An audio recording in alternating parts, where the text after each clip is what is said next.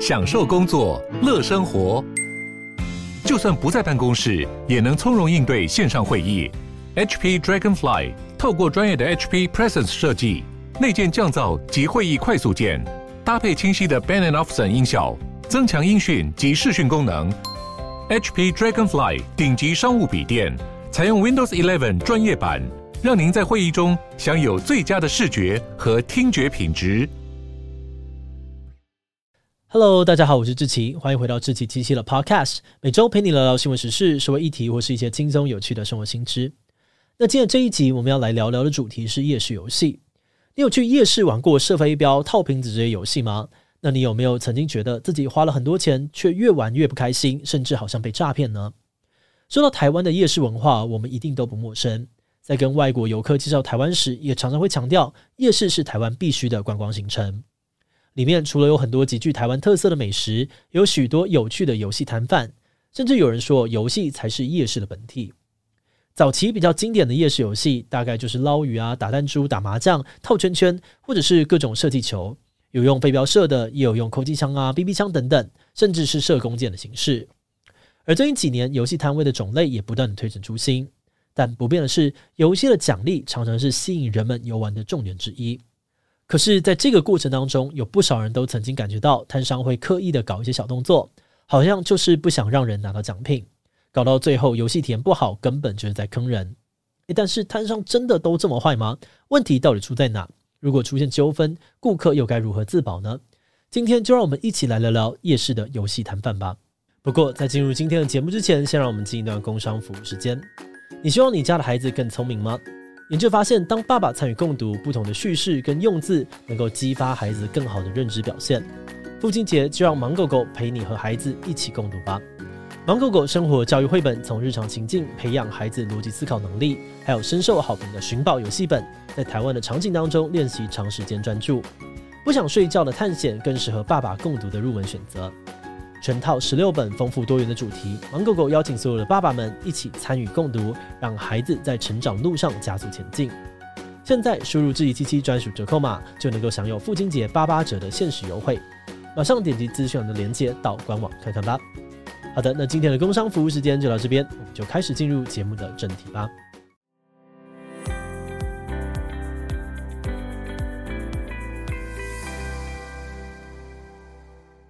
根据网络统计哦，现在大家去夜市最喜欢玩的游戏，大概就是捞鱼啊、射气球、打弹珠、套圈圈这几种。但虽然说夜市是重要的台湾特色之一，但这些靠着提供顾客游戏来赚钱的摊位，其实国外也很多。像是捞鱼游戏，最早呢是出现在日本的祭典活动，美国的嘉年华活动啊，或是园游会，也常常会出现各种靠着射击或是投掷某个目标来换取娃娃的游戏。而至于这些游戏类型是从什么时候开始出现在台湾夜市的，目前我们没有找到可靠的资料。不过多年发展下来哦，现在的夜市游戏也已经融入了很多台湾的在地特色，像是套圈圈，除了会套酒瓶，有的还会要套陶瓷。据说这当初呢是莺歌某个陶艺师傅，因为作品经常滞销，才决定把陶艺品摆到套圈圈的游戏当中，推出套中就送的促销活动。那说到大部分的夜市游戏摊贩，通常游戏的规则都大同小异。客人用钱换取特定的筹码，可能是游玩次数可以捞的网子，还有投掷的球啊，或飞镖，或圈套等等。接着呢，就开始玩游戏。要是呢，结果有达到一定的门槛，就能够换到各种奖励。所以对于很多人来说，喜欢去夜市玩游戏，除了过程有趣之外，奖品也是一大诱因。但是这几年呢，我们偶尔也能够在新闻或网络上面看到有人批评夜市的游戏都在坑人，只有潘子才会去玩。以下我们就统整出了三种夜市游戏最常遇到的争议跟批评。第一是认为摊位的老板耍心机，常见的情况呢是老板会在游戏的道具上面动手脚，借此提高难度，像是把标靶的气球弄得比较软或弹，比较难射破，或者是调歪射击的枪支准心，或是让空气枪没有气，甚至有些老板一开始就少给你一颗弹药，但事后就坚称是你自己 miss 掉。第二呢，则是有些人会批评哦，夜市游戏的奖品根本就不值得。不少游戏的奖励是布娃娃，而这种娃娃的成本就没有多少钱，但玩一次游戏可能就要花几百块。即使摊位上面也会有比较大只、比较贵的奖励娃娃，但通常是作为最大奖，取得的条件极为困难。就算客人的技术再强哦，也要花很多次才能够拿到，林林总总的花费早就超过了娃娃的价格。最后，大家最讨厌遇到的点就是老板说话不算话，或是没有说清楚游戏规则。常见的情况呢，是老板一开始先不讲清楚游戏流程，等到游戏当中看到客人的表现之后，才讲明可以选取的奖励范围，甚至是改口可以获得奖品的条件。例如，老板可能会说射中几颗气球可以获得小娃娃，但却没有指明清楚是哪些小娃娃，让客人以为是摊位上面摆出来的那几个。但后来呢，老板却又从摊位的后面拿出更小的吊饰娃娃来当做奖励。还有的情况呢，是没有先说好收费的方式，像是价目没有用文字标示出来，而是由老板口头说明。等游客开始玩之后呢，他又改口喊出其他的价格。那无论是哪一种状况，很多人都批评哦，这些老板根本就是想要谋取暴利，都是想来骗钱的。嗯，不过针对这点哦，摊商的老板们可能也有话要说。虽然很多人都批评经营夜市摊位根本不需要什么成本，只要购买这些娃娃道具就可以了。还有人说自己认识的夜市摊贩利润之高，赚到都可以买车买房。不过根据我们查到，其他有做过夜市人的分享哦，夜市摊商呢，虽然有机会赚大钱，但也很容易亏大钱，是一门高风险高报酬的生意。这简单来说，经营的难度跟人流数高度相关。人多的时候呢，确实可以赚很多，一个晚上几万台币都没有问题。但万一没有人流，就很容易赔钱，可能一天只有一两千块，根本入不敷出。另外，经营摊位的成本也不会只有在你摊位上面看到的摆设，还包含了租设摊位的费用啊、晚上灯光的电费等等。再加上夜市摊贩呢，通常都只有固定的时段，所以对于老板来说，就算有几个晚上比较赚，但平均下来月收入也不一定很多。而另外一方面，从经营的角度来说，老板做生意本来就是出来赚钱的。如果大家来玩游戏都收获满满，那老板不就亏到爆吗？所以老板的游戏规则一定是经过计算，确保他可以赚到钱。而为了吸引人流，他们也常常会让游戏看起来轻松，容易得到奖品。